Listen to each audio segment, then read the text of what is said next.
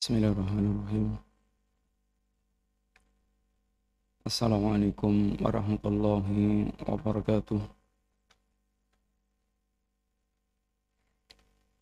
Innal hamdalillah wassalatu wassalamu ala Rasulillah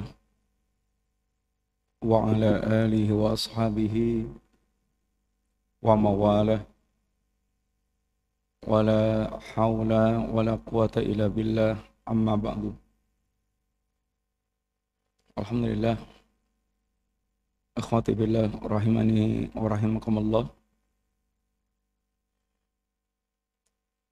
Kita insyaallah melanjutkan pelajaran kita dari kitab Al-Aqidah Al-Wasitiyah kita masuk pada pembahasan sifat sam'i wal basar lillah. Itu sifat pendengaran dan penglihatan bagi Allah Subhanahu wa taala. Allah mendengar dengan pendengarannya dan Allah melihat dengan penglihatannya. Sebagaimana kaidah yang telah sering kita lalui bahwa Ahlu Sunnah mengimani semua nama dan sifat yang Allah Subhanahu wa taala telah terangkan dalam kitab dan sunnahnya tanpa melakukan tasbih atau tamsil tanpa melakukan tahrif, takyif dan ta'til. Di antara nama dan sifat yang Allah terangkan pada kita adalah ini as-sam'u wal basar. Allah as-sami wal basir. Allah zat yang maha mendengar lagi maha melihat.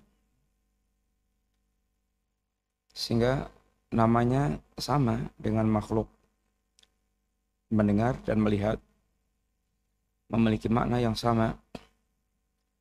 Pendengaran dan penglihatan. Tetapi Allah dengan kesempurnaannya yaliqu bijalali Allah dengan kesempurnaannya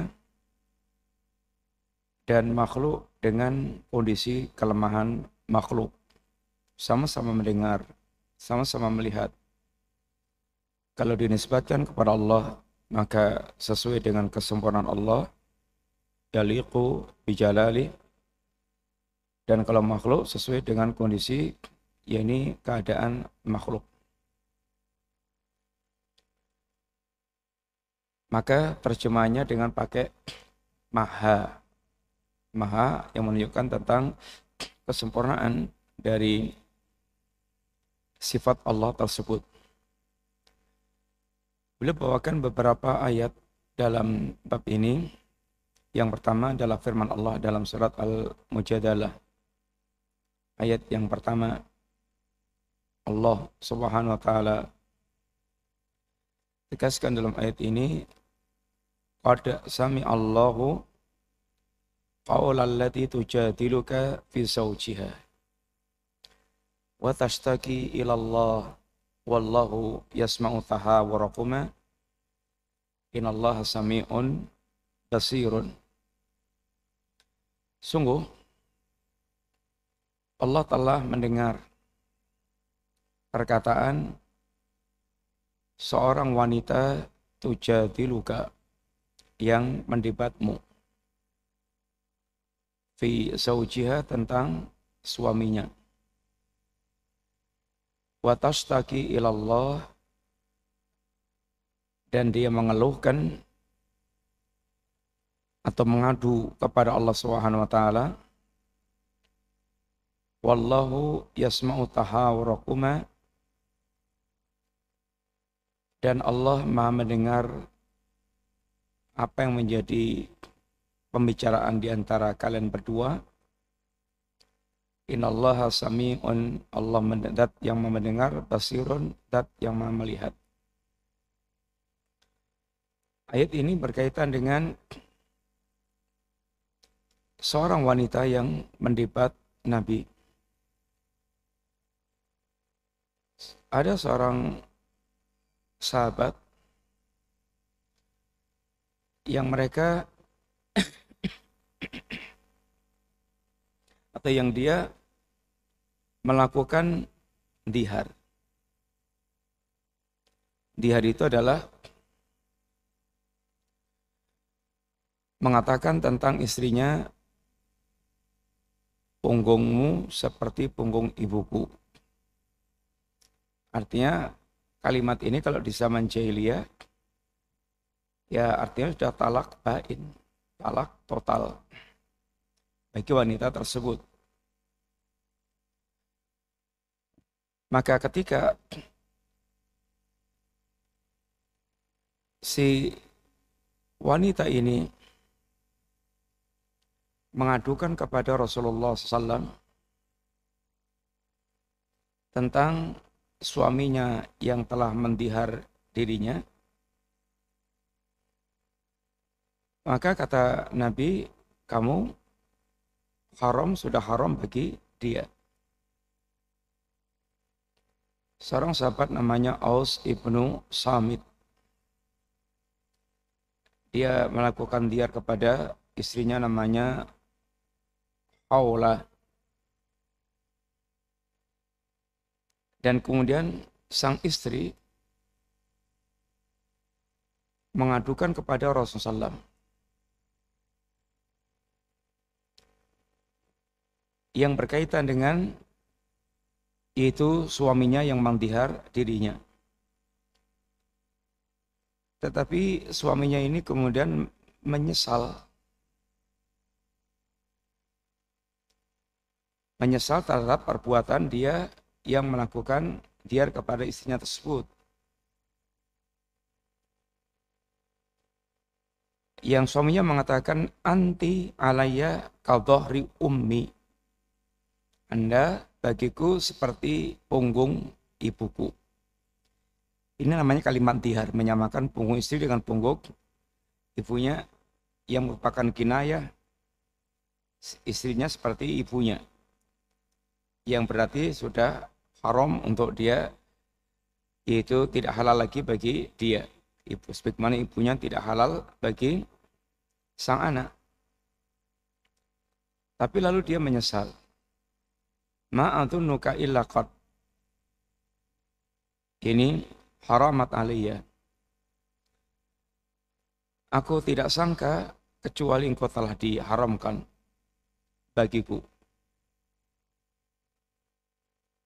Maka wanita ini mengatakan, Wallahi madaka talak. Kata wanita ini, demi Allah, ini bukan tolak. Ini bukan talak. Wanita ini sangat mencintai suaminya, dan wanita ini mengkhawatirkan juga tentang dirinya. Pernikahannya masih muda, punya anak. Kalau dia harus pisah dengan suaminya, dia khawatir nggak bisa. Kalau anak dirawat suaminya khawatir terlantar, suami nggak bakat merawat anak. Kalau dia rawat, dia juga sudah hartanya habis, sehingga khawatir juga nggak bisa merawat dengan baik terhadap sang anak, maka si wanita ini mengadukan kepada Nabi Shallallahu Alaihi Wasallam dan Nabi katakan bahwasanya engkau telah haram bagi suamimu. Tapi wanita ini terus mendesak Nabi, mendebat Nabi. Bahwasanya suaminya mengucapkan kalimat itu yaitu menyesal dan dia mengeluhkan tentang kondisi atau mengadukan tentang kondisi dirinya. Sampai kemudian turun ayat Allah Subhanahu wa taala yang tadi pada sami Allahu qaula lati tujadiluka fi zawjiha Wallahu yasmu tahawurakuma. Yang di sini yang menjadi pembahasan adalah wallahu yasma'u tahawurakuma. Bahwasanya Allah mendengar apa yang menjadi perbincangan di antara kalian berdua. Aisyah radhiyallahu anha beliau mengatakan Alhamdulillah alladhi wasi'a sam'uhu al-aswat ini la fi nahiyatil bait wa ini la yakhfa alayya ba'du hadithiha Segala puji bagi Allah yang telah meliput pendengarannya telah meliput segala suara.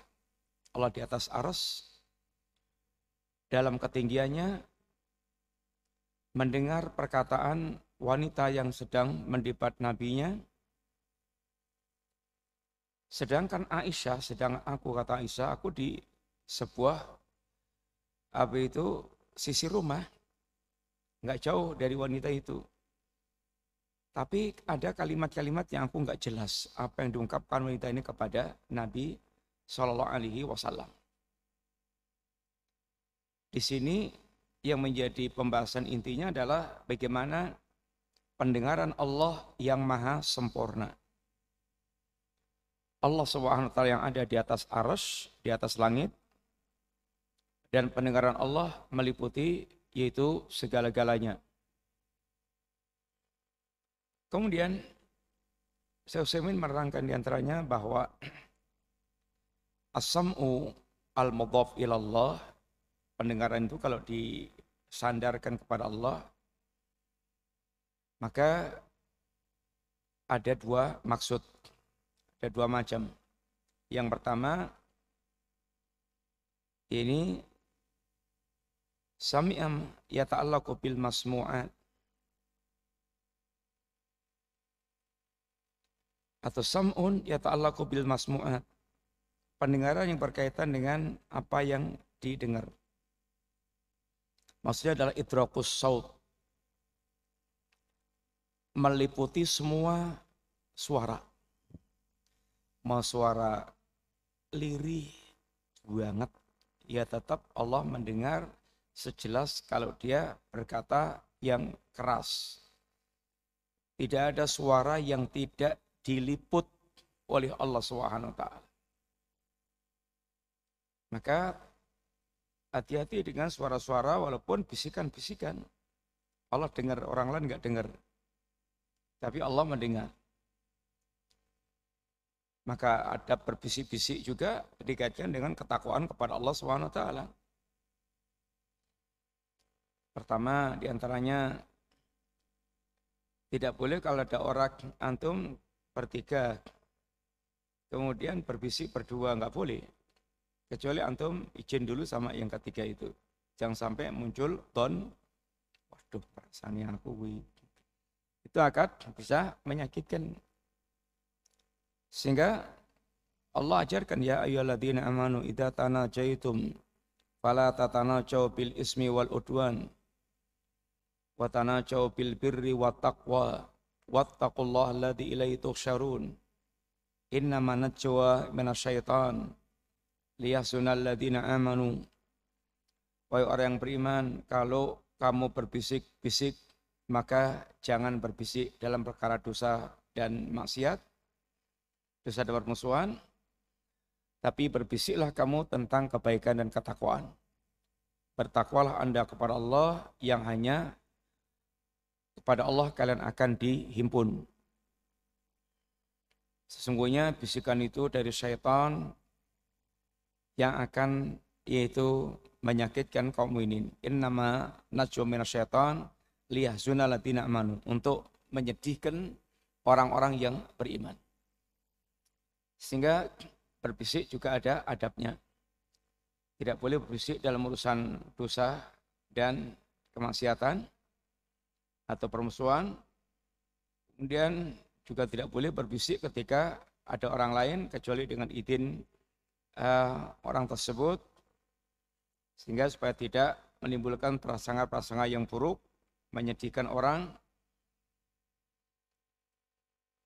dan bisikan sekecil apa pun didengar suaranya oleh Allah SWT sehingga orang bertakwa kepada Allah dalam masalah ini suara walaupun suara yang sangat lirih sekalipun yang orang nggak dengar. Sehingga asammu atau sam'un yang pertama adalah maksudnya adalah idrakus saut pendengaran Allah meliputi semua suara tanpa kecuali semua suara dalam liputan Allah Ta'ala. Mau lirihnya kayak apa pun Allah mendengar. Yang kedua, wasam'un bimakna al-istijabah. Pendengaran dengan makna istijabah, itu pengkabulan doa. Pengkabulan doa. Allah mendengar ungkapan apa pun yang diucapkan oleh manusia Artinya Allah akan mengabulkan, Allah mengabulkan doanya orang yang mereka berdoa. Kemudian mendengar dengan makna idrakus saut ada tiga macam. Mendengar dengan makna idrakus saut ada tiga macam. Satu Maksudnya adalah at-tahdid, ancaman. Tahdid, itu ancaman. Kemudian yang kedua, at-ta'id, itu pertolongan, pengokohan. Yang ketiga adalah Bayanu ihatatillah. Penjelasan tentang liputan Allah terhadap semua bentuk suara. Contoh yang maknanya adalah at-tahdid. Ayat Allah Ta'ala. Am yahsabuna anna la nasma'u sirrahum wa najwahum. Apa mereka menyangka kami tidak mendengar bisikan mereka, suara lirih dan bisikan mereka, artinya ancaman, awas. Allah dengar lu apa yang kamu bicarakan. Semua yang kamu bisikan Allah tahu ini ancaman, mengancam. Agar orang tidak berbisik-bisik dalam perkara yang mengundang kemurkaan Allah Subhanahu wa taala. Laqad sami Allah qala alladziina qalu inna Allah faqirun wa nahnu aghnia. Sungguh Allah telah mendengar ucapan orang yang mengatakan Allah fakir wa nahnu akhniya dan kami kaya. Kira-kira ucapan siapa ini kawan? Yahudi, kenapa kira-kira? Kenapa Yahudi mengatakan Allah fakir dan kita kaya? Gimana? Ya nama Yun. Yang lain? Srino?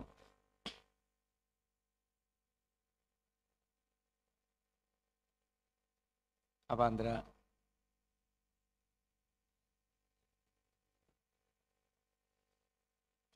Pinjangan pada Allah gimana?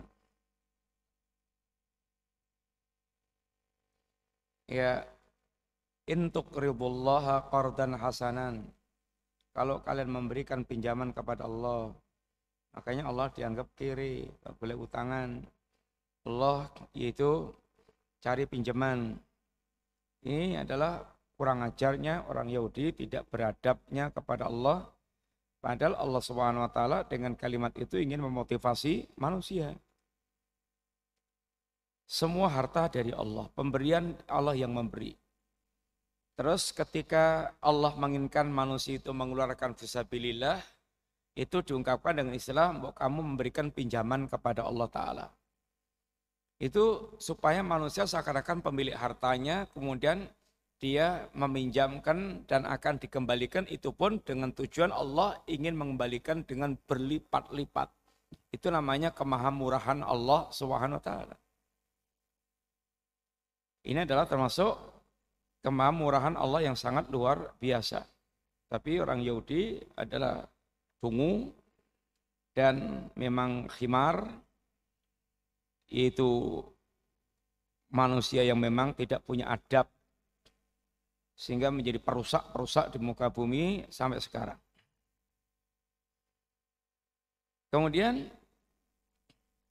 yang bermakna takyid, pertolongan. Contohnya adalah firman Allah Ta'ala, Innani ma'akuma asma'u wa'ra. Saya bersamamu.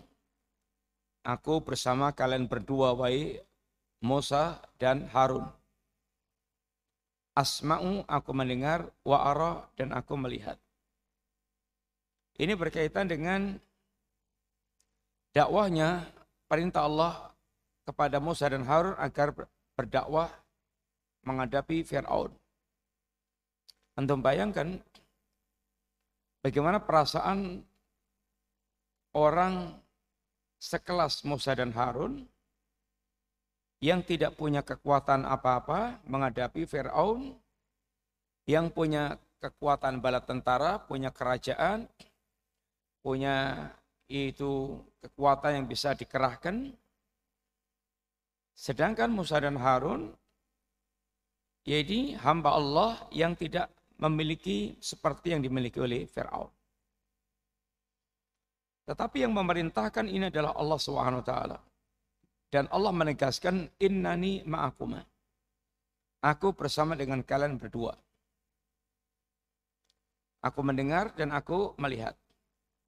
Ma'iyah, ma'a, ini ma'iyah, ada dua. Ma'iyah yang ammah dan ma'iyah yang khasah. Ma'iyah yang ammah itu maksiyah, uh, ma'iyah kebersamaan Allah yang umum, artinya kebersamaan rububiyah Allah Ta'ala. Semua makhluk dalam liputan Allah. Ilmunya, kekuasaan Allah, rububiyah Allah secara umum meliputi semua para makhluk. Itu adalah ini makyah yang amah. Kebersamaan Allah yang umum. Adapun makyah yang khasah, makyah yang khusus, makyah yang khusus, kebersamaan Allah yang khusus maknanya adalah pertolongan. Seperti kalimat ini, inna lima akuma. Jangan kamu khawatir, saya bersama kamu. Istilahnya dia dalam backingan Allah SWT. Allah yang akan mencukupkan segala-galanya, memerantasi, menyelesaikan segala-galanya. Maka ucapan seorang mukmin adalah hasbunallah wa ni'mal wakil. Hasbi Allah wa ni'mal wakil. Cukuplah bagi kami Allah, cukuplah bagiku Allah. Yaitu sehingga yang dibutuhkan hamba adalah tawakal yang penuh kepada Allah Ta'ala. Wa may yatawakkal Allah fawa hasbuh. Barang siapa yang dia bertawakal kepada Allah, maka Allah akan mencukupi dirinya. Sehingga kesempurnaan hamba adalah ada pada kesempurnaan tawakalnya. Dan tawakal menunjukkan tentang keyakinan dia tentang Allah yang maha sempurna yang akan menyelesaikan segala urusan hamba. Kemudian yang bermakna bayanul ihatah penjelasan tentang liputan segala suara adalah seperti ayat yang tadi jadikan dalil pertama tadi. Qad sami Allahu qaula allati tujadiluka fi zawjiha wa tastaqi ila Allah. Ini adalah contoh ini makna-makna pendengaran Allah ada tiga yaitu makna apa tadi yang pertama? Apa? Tahdid. Yang kedua takyid yang ketiga bayanul ihatah yaitu penjelasan tentang peliputan Allah terhadap semua suara para hamba ini para makhluk Kemudian ayat yang Berikutnya baca. Ayo. قوله تعالى لقد سمع الله قول الذين قالوا إن الله فقير ونحن أغنياء Ayat yang kedua adalah laqad sami Allahu qaulal ladzina qalu innallaha faqirun wa nahnu aghnia. Ini ucapan ini Yahudi orang-orang Yahudi Sungguh Allah telah mendengar ucapan orang mengatakan Allah fakir dan kami adalah kaya. Ini seperti yang tidak kita sebutkan tadi, ucapan Yahudi yang menunjukkan dia tidak beradab. Dan ini berkaitan dengan ungkapan Allah, Man dalladhi yuqridullaha qardan hasanan fayudha'ifahu lah. Barang siapa yang memberikan pinjaman kepada Allah dengan pinjaman yang baik, Allah akan melipat gandakan yakni pahala orang tersebut. Jadi ini adalah ungkapan kedermawanan Allah Subhanahu wa taala. Semua yang kita nikmati semuanya adalah pemberian Allah. Semua yang kita nikmati adalah pemberian Allah Ta'ala. Harta, kemudian ya semua yang kita miliki, harta, jabatan, kedudukan, wa ma bikum nikmatin faminallah. Tidak ada satupun nikmat yang kita rasakan, lahir maupun batin, kecuali semua nikmat itu datangnya dari Allah Ta'ala. Di antaranya kemudian Allah ingin berbuat yang lebih banyak lagi kepada manusia dengan cara manusia suka berbuat baik kepada hamba Allah Ta'ala. Allah nggak butuh. Allah ghaniyun inallaha la ghaniyun alil alamin. Allah maha kaya terhadap seluruh alam. Artinya Allah tidak membutuhkan apa pun dari para hamba.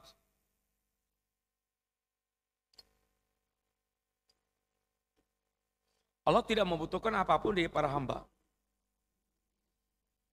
Bahkan Allah yang membagi-bagi rezeki pada manusia. Ma'uridu minhum min rizkin wa ma'uridu ayut imun innallaha warasaqudul quwatil matin. Dan di antara kedermawanan Allah adalah Allah pengen memberi kepada manusia yang berlipat-lipat lagi dengan cara manusia berbuat baik kepada para hamba. Sehingga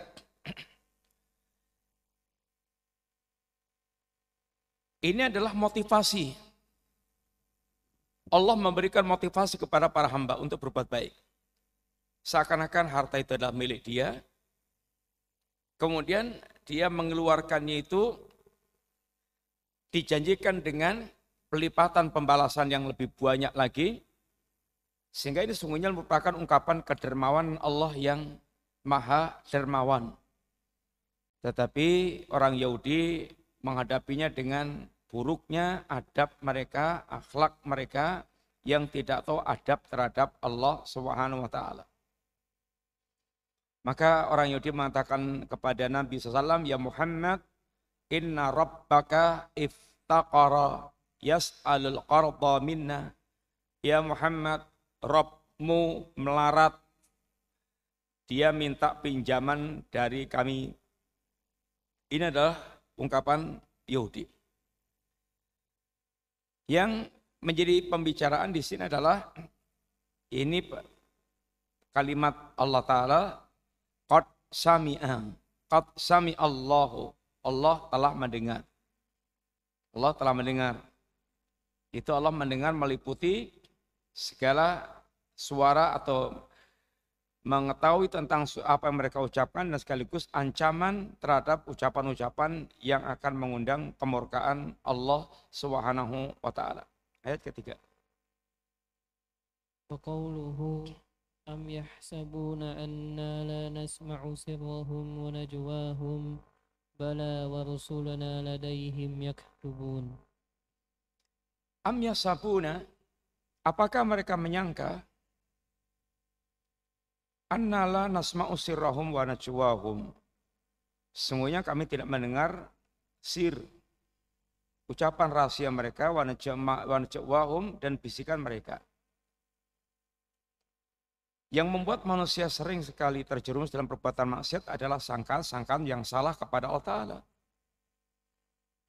walakin dhanantum anallaha la ta'lamu katsiran mimma ta'malun wa dzalikum dhannukumullah dhannukum alladhi wa dzalikum dhannukum bi rabbikum ardakum wa dzalikum dhannukum alladhi bi rabbikum ardakum fasbahtum minal khasirin tetapi kalian telah menyangka kepada Allah dengan sangkaan yang tidak benar bahwasanya Allah tidak mengetahui kebanyakan apa yang kalian lakukan. Sehingga seakan-akan Allah nggak melihat perbuatan dia. Seakan-akan Allah tidak mendengar ucapan-ucapan mereka. Sehingga mereka mengucapkan semaunya, mereka berbuat semaunya. Itu adalah ucapan-ucapan dan perbuatan yang menjadikan mereka kemudian nyaman dalam berbuat maksiat. Sedangkan mukmin maka dia memiliki murokobah ketika dia mengetahui Allah adalah as-sami, Allah al-basir, itu akan menghasilkan murokobah. Menghasilkan murokobah. Maka ketika Ibrahim bin Adham, dia mengajari atau memberikan nasihat kepada seorang yang ingin berbuat maksiat. Kata Ibrahim bin Adham, kalau Anda ingin berbuat maksiat, renungkan tentang lima hal ini. Satu, apa pernah dengar nggak kawan? Bagaimana Ibrahim bin Adham memberikan nasihat kepada orang yang mereka ingin bermaksiat? Gimana? Ingat nggak? Gimana Mas Gun? Iya terus?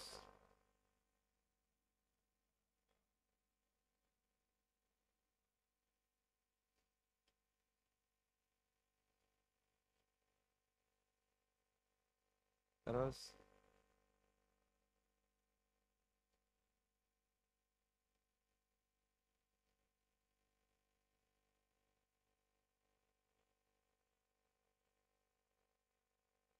Yang lain ada nggak?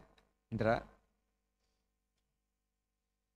Yang pertama, kalau mau maksiat, jangan makan rezekinya Allah Ta'ala. Terus makan rezekinya siapa? Semua rezeki datangnya dari Allah Subhanahu wa taala. Bagaimana Anda makan rezekinya Allah dan Anda bergunakan untuk maksiat kepada Allah taala? Yang kedua, kalau ingin maksiat lakukan di tempat yang bukan tempatnya Allah taala. Mana ada tempat yang bukan tempatnya Allah, langit, bumi semuanya adalah milik Allah Subhanahu wa taala. Mau lari ke bumi mana pun semuanya adalah milik Allah taala. Kemudian yang ketiga, kalau mau maksiat, lakukan di tempat yang Allah tidak melihatnya. Di mana tempat Allah tidak melihatnya? Allah melihat di semua tempat gelap maupun terang, maka Allah melihat semuanya. Yang keempat, kalau ingin maksiat, maka Bagaimana kira-kira ketika datang malaikat maut untuk menjemput atau untuk menyebut ajalnya, mencabut nyawanya, bisa nggak dia niku-niku kepada malaikat maut untuk mengundurkan umurnya? Kalau tidak bisa, bagaimana dia nekat berbuat maksiat? Yang kelima, kalau ingin berbuat maksiat, itu bayangkan ketika malaikat mau menyeret Anda ke neraka, bisa nggak Anda melunakkan hatinya malaikat sehingga luluh malaikat nggak jadi ngelempar Anda ke neraka dan tentu tidak akan bisa. Karena malaikat adalah la ya'sunallaha ma amarahum wa yaf'aluna ma yu'marun. Malaikat adalah sidadun, ghiladun, sidadun. Malaikat adalah kasar dan pengis, menjaga neraka. Tidak akan uh, ada rasa kasihan lagi kepada orang yang mereka berhak untuk dilemparkan ke dalam jannah. Ini adalah pendidikan merokobah. Pendidikan agar seorang dia senantiasa merasa dalam pengawasan Allah Subhanahu wa taala. Yang membuat manusia sering terjerumus dalam perbuatan dosa dan maksiat dan penyimpangan-penyimpangan yang ada adalah itu sangkan yang salah terhadap Allah. Walakin dhanantum anallaha la ya'lamu katsiran mimma ta'malun. Wa dzalikum dhanukum alladhi dhanantum bi rabbikum fasbahtum minal khasirin. Itulah sangkaan kalian kepada Rabb kalian. Yang menjadikan sangkaan kalian ini ardakum fasbahtum minal khasirin sehingga sangkaan kalian membuat kalian itu menjadi orang-orang yang rugi. Karena tenggelam dalam perbuatan dosa dan maksiat dengan itu perasaan Allah tidak melihat apa yang dia lakukan. Ini yang membuat manusia sering kemudian tenggelam dalam perbuatan kemaksiatan. Dengan itulah tertanamnya keyakinan akidah dalam hati seorang hamba itu modal utama untuk dia betul-betul bisa mengerem dari melakukan perbuatan maksiat ini tertanamnya murokobah dalam hatinya, itu yang akan menjadikan seorang dia bisa mengendalikan diri dari ini terjerumus dalam perbuatan maksiat.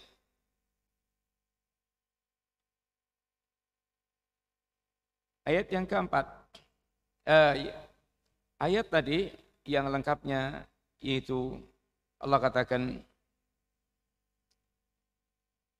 Am yasabuna anna la nasma'u sirahum wa najwahum bala wa rusuluna ladaihim yaktubun bahkan para utusan kami maksudnya adalah malaikat mereka itu mencatat semua perbuatan-perbuatan mereka dan catatan itu semuanya ada di sisi Allah taala. Bahkan lembaran-lembaran catatan amal itu nanti akan dibentangkan dan diperintahkan oleh Allah mereka membaca sendiri. Iqra kitabak kafa binafsika alaikal yawma hasiba. Baca kitab kamu sendiri. Hari ini kamu yang akan menghisap amal-amal kamu sendiri. Sehingga ada orang yang mereka berbahagia dengan catatan amalnya, ada orang yang mereka kemudian eh, sangat ketakutan dan penuh dengan penyesalan dengan catatan amalnya. Fa'amma man utiya kitabahu biyamini. Adapun orang yang mereka menerima kitab catatan amal dengan tangan kanannya, fayaqul ha'umuqra'u kitabiyah. Ini, wahai kawan-kawanku, ini kitab catatan amalku. Ini tauhidku, ini sunnahku, ini dakwahku, ini ibadahku, ini salatku, ini ini sodakohku. Dia akan berbangga dengan kawan-kawannya. Kemudian Fawa fi isatin dia sekarang dia berada di uh, surga uh, dalam kehidupan yang penuh dengan keridhaan Allah Ta'ala. Bijanatin aliyah di surga yang tinggi. Kutub wadaniyah yang semuanya serba didekatkan kepada hamba tersebut. Semua yang dia inginkan serba keturutan dan serba cempak lahum fiha ma yasha'una bagi mereka apa yang mereka inginkan di surga yang semuanya didekatkan oleh Allah SWT kutub wadaniyah dan mereka dengan segala kenyamanannya menikmati apa yang menjadi hidangan Allah di surga nuzulan min ghafurir rahim. Semua itu merupakan hidangan dari Allah yang maha pengampun lagi maha penyayang. Adapun orang mereka kitab catatan amalnya buruk, ya dia akan menyesal. Wa amman utiya kitabahu uh, bisimali fayakul ini ya laitani lam uta kitabiyah. Ada celakanya kami seandainya kami tidak menerima kitab catatan amal. Walam adri mahsabiyah. Dan aku tidak tahu ternyata ada hari kisab seperti ini. Dan seterusnya. Sekarang ayat yang berikutnya. Wa qawluhu innani ma'akuma asma'u wa aruh Innani ma'akuma asma'u wa Sesungguhnya aku bersama kalian berdua. Aku mendengar dan aku melihat. Ini arah pembicaraannya berkaitan dengan Musa dan Harun yang diutus oleh Allah Subhanahu wa taala untuk berdakwah menghadapi yakni Firaun. Dan bagaimana suasana hatinya Musa dan Harun. Maka Allah tenangkan dengan penegasan Allah, innani ma'akuma. Aku bersama kalian berdua. Kebersamaan yang khusus, seperti yang tadi kita terangkan, kebersamaan yang merupakan bentuk kebersamaan khusus. Ini pertolongan Allah, pembelaan Allah, sehingga orang betul-betul menjadi sangat nyaman, ayam, tentrem. Orang yang mereka selalu senantiasa kembali kepada Allah, maka hidupnya paling tenang. Maka Allah perintahkan kita, fafirru ilallah. Kembalilah kalian kepada Allah, larilah kalian kepada Allah Ta'ala. Lari kepada Allah, maka dia akan mendapatkan pelindungan yang sempurna dari Allah Subhanahu taala lari dari syirik kepada tauhid, lari dari bid'ah kepada sunnah, lari dari maksiat kepada taat. Ini adalah lari kepada Allah Ta'ala. Fafirru ilallah. Dan menjadikan Allah senantiasa yaitu uh, membersamai dia sehingga dia selalu merasa dalam kebersamaan dengan Allah Subhanahu wa taala di mana pun dia berada anta sahibu bis safar, engkau ya Allah yang menyertai kami dalam safar, sehingga di segala tempat dan waktu dia merasa senantiasa bersama dengan Allah SWT selama dia adalah muhsin, selama dia adalah muttaqin, selama dia adalah orang yang sabir, orang yang sabar, maka Allah membersamai orang-orang mereka bertakwa kepada Allah Subhanahu wa taala. Sehingga ini adalah untuk menguatkan mentalnya Nabiullah Musa dan Harun. Sehingga asma wara, aku mendengar dan melihat itu untuk mengukuhkan atau memiliki makna takyid, yaitu pertolongan. Pengukuhan atau pertolongan Allah kepada ini hambanya Musa dan Harun. Tenang, jangan khawatir. Saya bersamamu selalu mendengar apa yang menjadi ucapan-ucapan manusia dan menjadi apa yang menjadi ucapanmu dan ucapan manusia Allah tahu. Apa yang ucapan Fir'aun Allah tahu. Apa yang dimusyawarahkan mereka untuk membinasakan Musa Allah tahu.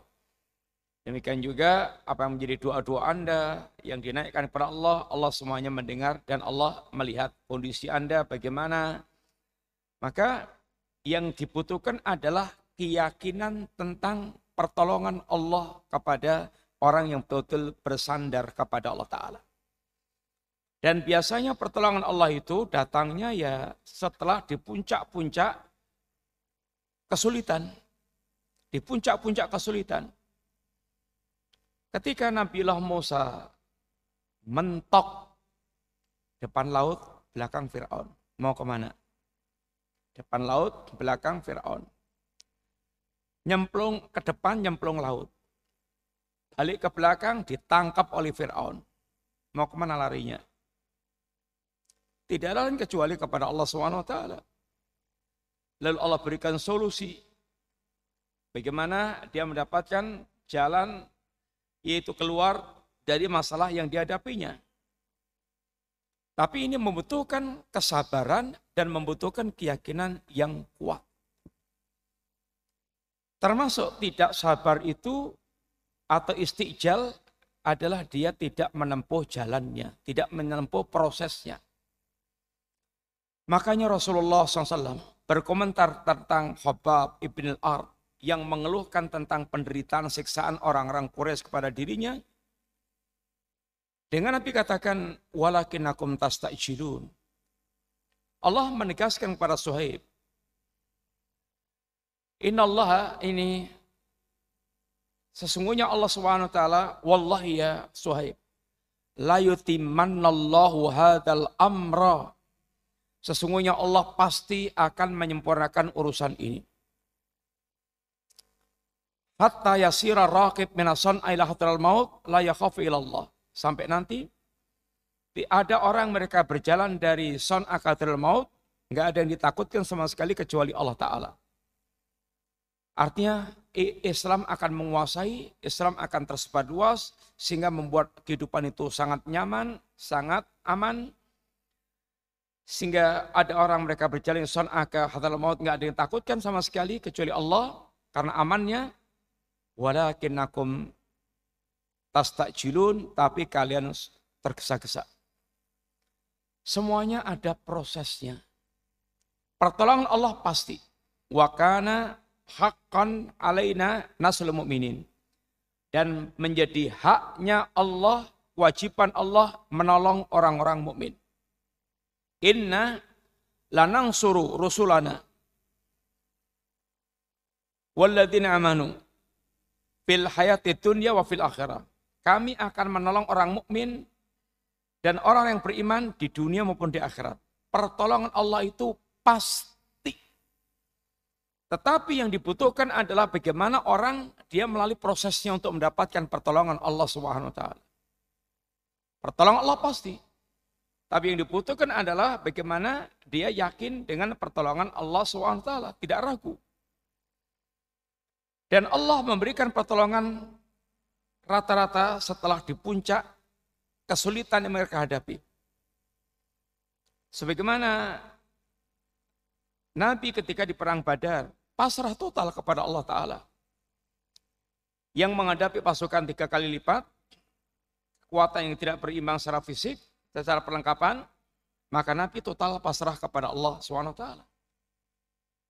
Nabi Ibrahim ditolong Allah setelah bagaimana mereka mengeksekusi Ibrahim untuk menghukum bakar hidup-hidup. Ini puncak kesulitan. Sampai Ibrahim ditawari oleh malaikat. ini kalau mau malaikat akan ini menyelamatkan Ibrahim, adapun engkau tidak. Adapun Allah, aku membutuhkan Allah Subhanahu wa taala. Yakin yang dibutuhkan adalah keyakinan tentang Allah taala, termasuk perjuangan untuk mendapatkan pertolongan Allah di setiap negeri muslimin. Allah telah meletakkan surut surut nasr. Syarat-syarat untuk mendapatkan pertolongan Allah telah letakkan. Tinggal kita menjalaninya, proses menjalaninya, sabar enggak? untuk mewujudkan itu. Pendidikan namanya pendidikan iman, pendidikan kesabaran menghadapi ujian-ujian keimanan. Kalau ini semuanya berhasil dihadapi, maka akan datang pertolongan Allah kepada orang-orang yang mereka senantiasa yaitu menolong agama Allah dan bersabar di atas agama Allah Subhanahu wa taala. Yang dibutuhkan adalah ya ini sikap sabar. Tidak istijal. Istijal termasuk istijal adalah pengen meraih apa yang diinginkan tanpa proses. Tanpa proses. Pengen mendapat kekuasaan tanpa proses. Padahal semuanya Allah akan berikan dengan proses. Maka di antara prosesnya adalah pendidikan tauhid, eh, pendidikan awal membina kaum muslimin untuk mereka memiliki dasar-dasar kehidupan menjadi seorang mukmin. Yang kelima. وقوله ألم يعلم بأن الله يرى Alam ya'lam bi anna Allah yara. Ini adalah sifat Allah melihat basir, melihat dengan matanya dengan ini uh, penglihatan Allah SWT, Allah Al-Basir, dat yang maha melihat. Alam ya'lam bi Allah yara. Tidakkah dia tahu Allah melihat perbuatan mereka? Ini adalah ancaman. Ya ini berkaitan dengan Abu Jahal. Ara'ita yanha. Apa pendapat Anda tentang orang yang mereka melarang? Abdan ida melarang seorang hamba dari melaksanakan sholat. Nabi sholat, Nabi berdakwah, Nabi menyeru manusia kepada tauhid. Kemudian Abu Jahal menjadi musuh utamanya, melarang manusia mengikuti Muhammad, melarang manusia untuk melaksanakan sholat. tak ingkana alal huda. Bagaimana pendapat anda seandainya itu yang dilarang itu di atas petunjuk? Au amara takwa atau dia suka memerintahkan pada ketakwaan, berbuat baik kepada Allah dan manusia. Ara'aita in kadzdzaba wa tawalla. Bagaimana pendapat Anda kalau dia adalah mendustakan dan berpaling? orang yang mendustakan berpaling seperti Abu Jahal, alam ya'lam bi Allah yara. Tentang orang yang berpaling dan mendustakan ini, apa dia nggak tahu kalau Allah melihat semua perbuatan dia. Ini adalah ancaman Allah kepada orang-orang yang mereka yaitu berpaling dari agama Allah dan mendustakan Allah dan agamanya. Ar-ru'yah penglihatan yang diidofahkan kepada Allah memiliki dua makna. Penglihatan yang diidofahkan kepada Allah memiliki dua makna. Makna yang pertama adalah al-ilmu. Maksudnya adalah mengetahui. Makna yang kedua adalah ru'yatul mubsarat. Yaitu melihat semua yang objek yang dilihat. Ini idrakuha bil basar. Penglihatannya meliputi segala-galanya. Penglihatannya meliputi segala-galanya.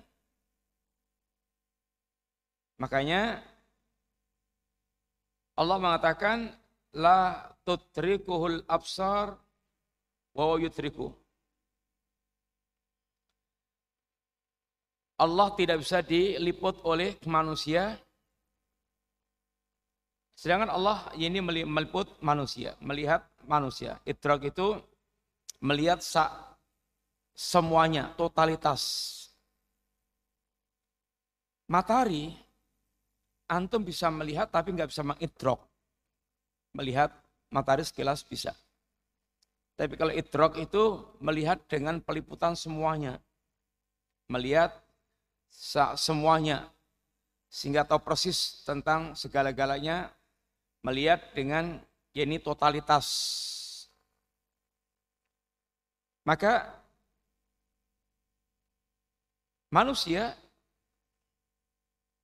tentang Allah mereka tidak akan bisa mengidrok Allah Subhanahu wa taala.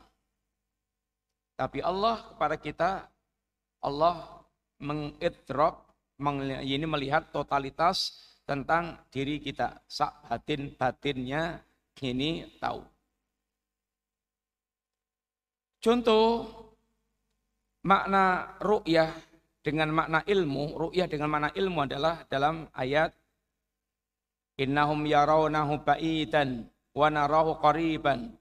Sesungguhnya mereka memandang hari kiamat itu jauh masih lama kami memandang yaitu dekat.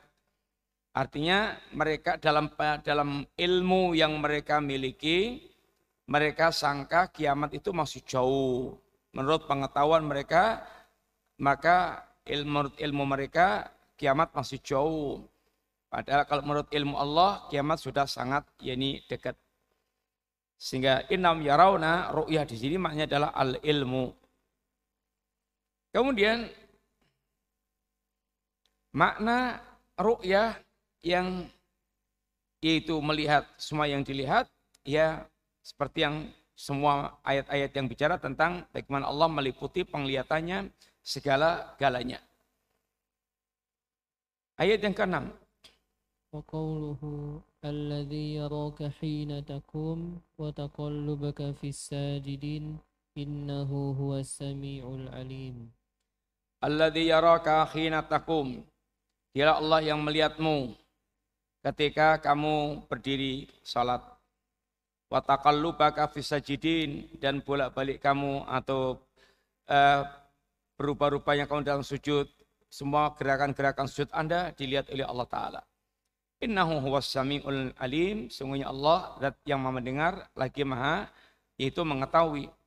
Mendengar semua apa yang dibicarakan manusia mengetahui semua kondisi manusia sedang ngapain, Allah mengetahui sehingga ini adalah keyakinan yang akan menimbulkan ketakwaan kepada Allah Subhanahu wa taala. Oleh karena itulah ayat-ayat ini yang dibawakan oleh beliau ayat-ayat tentang as-sam'u wal basar Semuanya adalah mewariskan atau masalah masalah atau masalah imaniyahnya adalah itu terwarisinya, terwujudnya rasa muraqabah kepada Allah Ta'ala. Bahasanya seorang mukmin di satu sisi akan semangat dalam beramal, karena Allah melihat amal yang dia lakukan, walaupun makhluk nggak tidak, walaupun makhluk tidak mendengar, makhluk tidak melihat, maka Allah mendengar dan Allah melihat. Dia akan semangat waktu sendirian maupun bersama dengan orang banyak. Beda dengan munafik. Kenapa orang-orang munafik itu semangatnya kalau pas ya ini amalnya dilihat oleh orang banyak. Sholat subuh sama sholat isya itu bagi orang munafik sholat yang paling berat. Kata Nabi. Askalu sholat.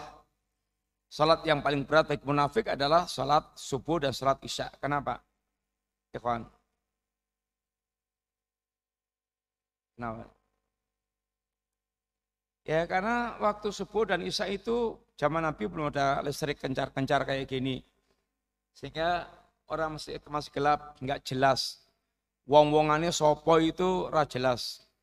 Sehingga bagi orang munafik seperti itu kerugian. Karena mereka melakukan itu hanya untuk menipu secara zahir kepada orang-orang muslim bahwa dia seperti mereka.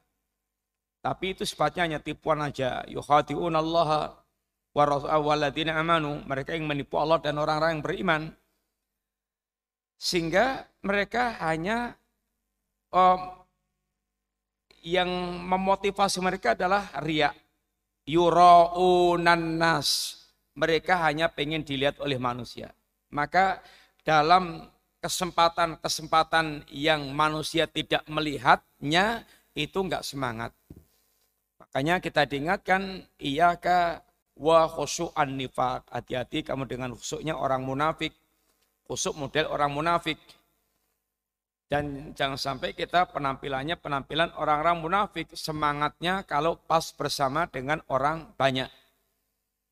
Adapun orang mukmin, bahkan dia belajar untuk menyembunyikan amal dari penglihatan orang banyak.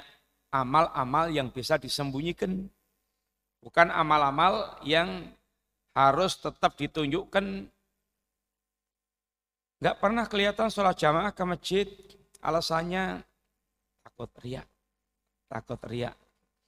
Sehingga gak pernah sholat jamaah ke masjid. Itu namanya ya ini bodoh tentang apa yang Allah ya ini ajarkan. Menyembunyikan amal itu amal-amal yang memang bisa disembunyikan dan lebih baik disembunyikan karena akan lebih mendidik dia untuk lebih ikhlas hanya mencari pandangan Allah Subhanahu wa taala. Maka orang yang mereka hanya semangat berbuat baik ketika dilihat oleh orang itu namanya penampil terkena penyakit nifak. Terkena penyakit nifak karena seakan-akan akidah dia adalah akidah manusia mencari penglihatan manusia. Tapi kalau mukmin dia mencari penglihatan Allah Ta'ala. Mencari keridhaan Allah Ta'ala. Sehingga walaupun sendirian, gak ada orang lihat, pasti dia yakin Allah melihat, Allah mendengar. Sehingga dia akan semak, tetap semangat dalam kesendiriannya, walaupun tidak orang yang melihat. Makanya para salaf kita banyak mereka berlatih menyembunyikan amal kebaikan. Dan perkataan seorang salaf mengatakan, Uktum hasanatikum kama taktum sayiatikum. Sembunyikan kebaikan-kebaikan kalian seperti kalian menyembunyikan keburukan-keburukan kalian. Orang kalau menyembunyikan keburukan itu nggak perlu dimotivasi, semuanya udah pintar dewi-dewi. Kita dewi-dewi. Orang lulus SD, ngerti. Dia mesti udah pintar menyembunyikan keburukan. Karena jangan sampai dia dinilai buruk oleh manusia, maka disembunyikan ini keburukannya. Tapi kalau untuk menyembunyikan kebaikan itu susah. Kenapa, Ikhwan? Kenapa untuk menyembunyikan kebaikan susah? Gimana? Orang sulit menyembunyikan kebaikan kenapa? Ya, kenapa? Ya karena butuh pengakuan supaya dia diakui sebagai orang baik. Maka dicita-citakan kebaikan dia. Bahwa dia adalah orang baik. Sehingga kebaikan seringnya kalau nggak ada, nggak ada orang lihat pun dia ceritakan. Apa yang tidak dilihat orang maka dia ceritakan supaya orang mengagumi kebaikan dia. Tapi kalau keburukan dia sembunyikan serapat-rapatnya supaya dia tidak mendapatkan penilaian buruk dari manusia. Sekarang yang ketujuh ada masih tujuh. Yang ketujuh. Wa qawluhu wa qul i'malu fasayarallahu 'amalakum wa rasuluhu wal mu'minun. Wa qul i'malu katakanlah i'malu beramalah kalian. Berbuatlah kalian fasayarallahu amalakum. Allah akan melihat amal kalian. Wa rasuluhu rasul juga akan melihat amal kalian wal mu'minun dan juga orang mukmin akan melihat amal kalian.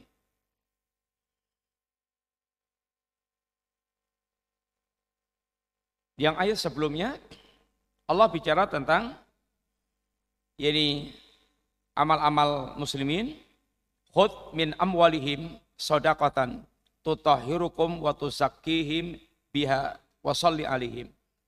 Ambil hartanya orang-orang mukmin sebagai zakat. Sedekah ini zakat yang mengeluarkan zakat itu tutahiruhum akan menyucikan mereka.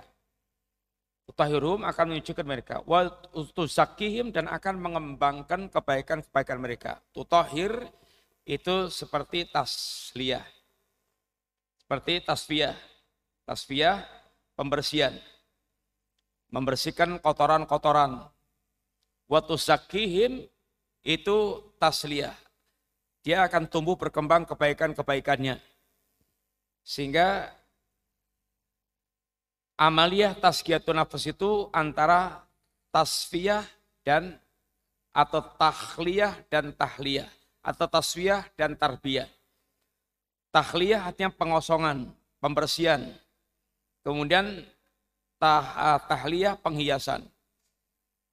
Maka zakat juga memiliki makna tutahiruhum membersihkan jiwa mereka dari segala penyakit-penyakit yang merusak, penyakit hati, bakhil di antaranya hubud dunia, eh, cinta kepada dunia, dan Waktu zakihim, zakah, zakah itu tumbuh berkembang. Sehingga nanti hatinya akan terhiasi dengan amal-amal yang baik. Tumbuh berkembang amal-amal yang baik.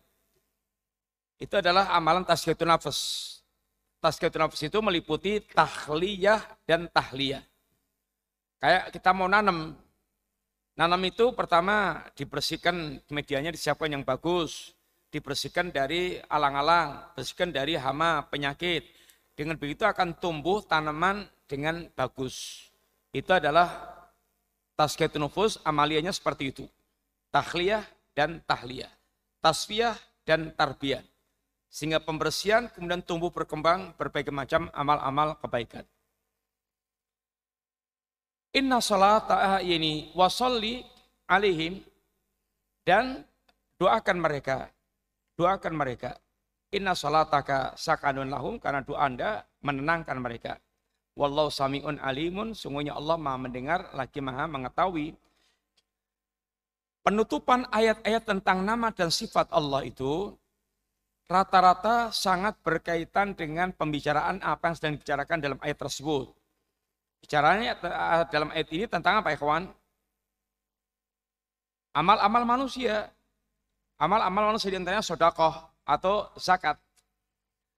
Maka Allah menutup dengan wallahu sami'un alimun. Allah mendengar, Allah melihat. Amal Anda apa pun, selirih apa pun, sesembunyi apa pun, itu semuanya dilihat Allah mengetahui, Allah mendengar, sehingga ya ini jangan khawatir kalau amal Anda nggak diliput oleh Allah, kalau nggak diketahui oleh Allah Ta'ala. Allah tahu. Sehingga jangan khawatir. Tetaplah memiliki Anda semangat ini dengan mengharap apa yang ada di sisi Allah Ta'ala. Alam ya'lamu, apakah mereka tidak tahu? Annallaha huwa yakbalu taubata an ibadihi Allah menerima taubatnya seorang hamba wa yaqutu sadaqat wa anallahu wa tawwabur rahim dan Allah juga mengambil sedekah ini zakat zakat mereka dan Allah Maha penerima taubat lagi Maha penyayang. Kemudian baru ayat ini Kuli malu silahkan kalian beramal. Allahu ini Allahu Allah akan melihatnya amal kalian demikian Rasulnya demikian kaum mukminin sehingga bekerjalah anda dengan baik semua karya-karya anda akan dinilai oleh Allah dan akan dilihat oleh kaum muslimin manfaat yang anda lakukan untuk itu uh, kaum muslimin sehingga kesimpulannya dari pembahasan ayat-ayat di atas. Wa satu masabak min sifati sam'i wa ru'yah. Anna sam'a yang qasimu ila kismain. Pendengaran terbagi menjadi dua. Pendengaran al-istijabah dengan makna mengabulkan doa. Dan pendengaran dengan makna idrakus saut meliputi segala suara. Idrakus saut meliputi segala suara memiliki tiga yaitu makna yaitu apa tadi ikhwan tahdid terus kemudian takyid kemudian ya idrakusot secara ini umum kemudian ru'yah demikian pula melihat ru'yah dengan makna ilmu dan ru'yah dengan makna ibtrakul mubsarat itu dengan makna ilmu mengetahui atau melihat semua yang dilihat. Semua yang menjadi objek penglihatan. Sehingga tidak ada yang tidak terlihat oleh Allah Subhanahu wa taala. Semuanya menjadi dalam liputan penglihatan Allah Subhanahu wa taala. Kemudian melihat dengan makna idrakul mubsarat ini juga memiliki tiga macam maksud. Yang pertama an-nasru wa ta'yid, itu menolong dan uh, pembelaan dan pertolongan. Innani ma'akuma asma'u wa. Yang kedua memiliki makna ihatatu wal ilmi al ihatah peliputan Allah mengetahui semuanya. Innallaha kana sami'an basira. Sesungguhnya Allah Maha mendengar Maha melihat, meliputi ya ini semua pengetahuan Allah tahu segala-galanya. Apa yang menjadi suara manusia apa pun Allah tahu. Kemudian yang tiga memiliki makna tahdid yaitu ancaman. Ancaman Allah SWT. Qul tak tadiru. Katakanlah tidak ada utur bagi kalian. Lan nu'minalakum. Kami tidak akan beriman kepada kalian. Qad nabba'anallahu min akhbarikum. Sungguh ya ini Allah telah menghabarkan kepada kami apa yang menjadi berita-berita tentang kalian. Wa sayarallahu amalakum. Allah akan melihat amal-amal kalian. Ini ancaman.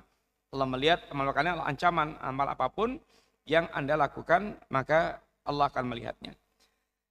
Kemudian yang terakhir adalah man nastafidu minan nahiyah al-maslakiyah fil iman bisifatai sam'i wal waru'yah. Apa faedah yang bisa kita dapatkan dari kita mengimani sifat Allah as-sam'u wal as-sam'u wal basar atau as-sam'u wa ru'yah. Yang pertama, wa amar ru'yah Adapun ru'yah maka fanastafi itu minal iman faidah keimanan yang bisa kita dapatkan adalah al khawfu war roja. Al khawfu war roja menumbuhkan rasa takut dan roja.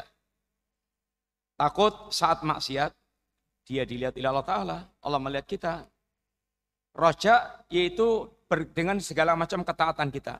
Semua ketaatan kita tidak ada yang tidak diliput Allah. Semuanya dilihat oleh Allah Ta'ala.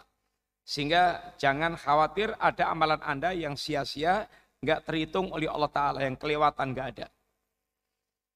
Demikian pula as-sam'u memiliki juga faidah yani yang sama di mana Allah Subhanahu wa taala Maha mendengar, maha mendengar segala-galanya, menimbulkan pula muraqabatullah yaitu rasa pengawasan Allah Subhanahu wa taala akan semakin menyempurnakan muraqabahnya, semakin orang kuat keyakinannya tentang Allah mendengar, maka dia semakin kuat muraqabahnya. Sehingga juga memiliki atau mewariskan al-khauf wa Dia takut pernah omongan dia semuanya didengar Allah taala dan dia berharap semua kalimat-kalimat baik dia akan didapatkan hasilnya di sisi Allah Subhanahu wa taala. Ikhwan, ini yang kita sampaikan dari uh, yaitu sifat Allah mendengar dan melihat. Soal kemarin sudah dijawab semuanya kan? Ya suruh bahas penyebutan tangan Allah dengan jamak maknanya adalah pengagungan, ta'zim. Jadi penggunaan jamak untuk makna tunggal itu memiliki makna yaitu di ta'zim. Berarti Allah menggunakan makna dengan menggunakan ungkapan nahnu kami kami bukan menunjukkan Allah banyak tetapi adalah ini li ta'zim dengan makna pengagungan. Kemudian ayat tentang dua mata bagi Allah kecuali ya antum sudah pilih sendiri itu. Dilihat dalam ayat di akhir setia, kemudian yang tidak termasuk di situ yang mana Kemudian ini ini jawabannya yang ada yang jawab C, ada yang jawab D. Inna ya ah, inna salah amaroton bisu. Ini enggak ada kaitannya dengan yaitu mata. Atau juga orang milih D, ada yang milih D karena ini bukan ayat. Bagaimana sifat perkataan Allah Ta'ala? Ya, asidku wal ihsan Allah katakan wa man ahsan minallahi haditha wa man asdaqu minallahi qila. Sehingga ungkapan Allah adalah ungkapan yang paling jujur dan semua ungkapan Allah adalah ungkapan yang paling indah. Sehingga orang yang mereka menyangka mengimani sifat Allah itu menjadikan dia kafir itu menunjukkan dia bersangka Allah nggak jujur dan Allah nggak punya ungkapan yang indah sehingga yang indah itu ungkapan saya, bukan begitu ya Allah, harusnya begini. Itu namanya menunjukkan dia seakan punya ungkapan yang lebih indah dibandingkan dengan Allah Ta'ala. Ungkapan Allah kalau diimani malah menjadikan dia kafir. Itu namanya menunjukkan menuduh Allah enggak jujur dengan ungkapannya tersebut. Apa, eh, apabila penyebutan asma sifat dalam bentuk jamak berarti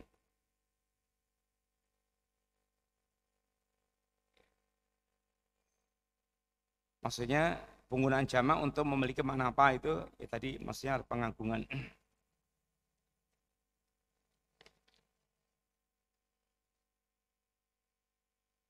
Pilih jawaban yang tepat. Mukhalif mukhalif Dhairi lafzi bermakna menyelisih dhairnya ini lafat. Menyelisih dhairnya lafat. Bukan dhairnya ayat. Dhairnya lafat. Mukhalif ijma' salaf bermakna menyelisih ijma'nya yakni salaf. Satu dua salah. Satu dua benar. Semuanya benar. Semuanya salah. Yang mana ini? ya mukhalif dari salafi itu menyelisih darinya lafat. Lafat ayat maksudnya. Mukhalif ijma' salaf menyelisih ijma'nya salaf sekta yang menolak seluruh nama dan sifat Allah Jahmiyah.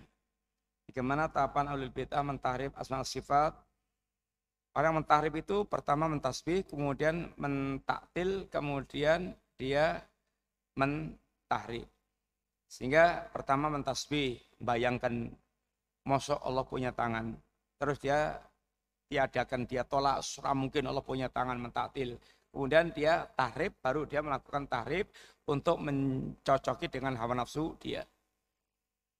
Yang kedelapan beramal sebelum datang tujuh perkara kecuali itu yang hadis dalam hadis Nabi. Yang anda pilih adalah D.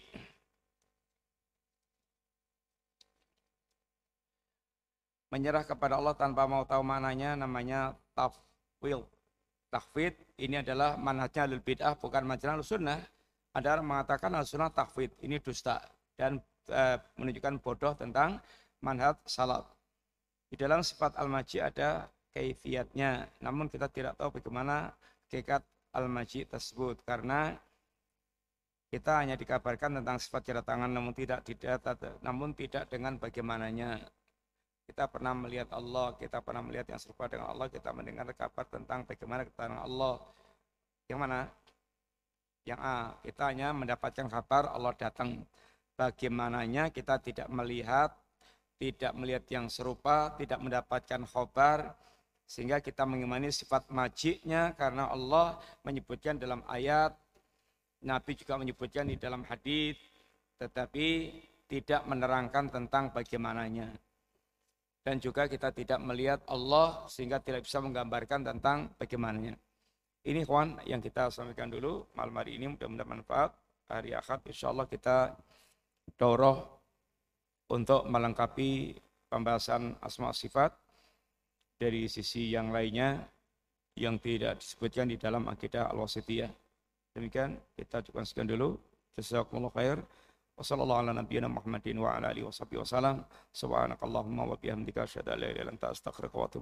Assalamualaikum warahmatullahi wabarakatuh.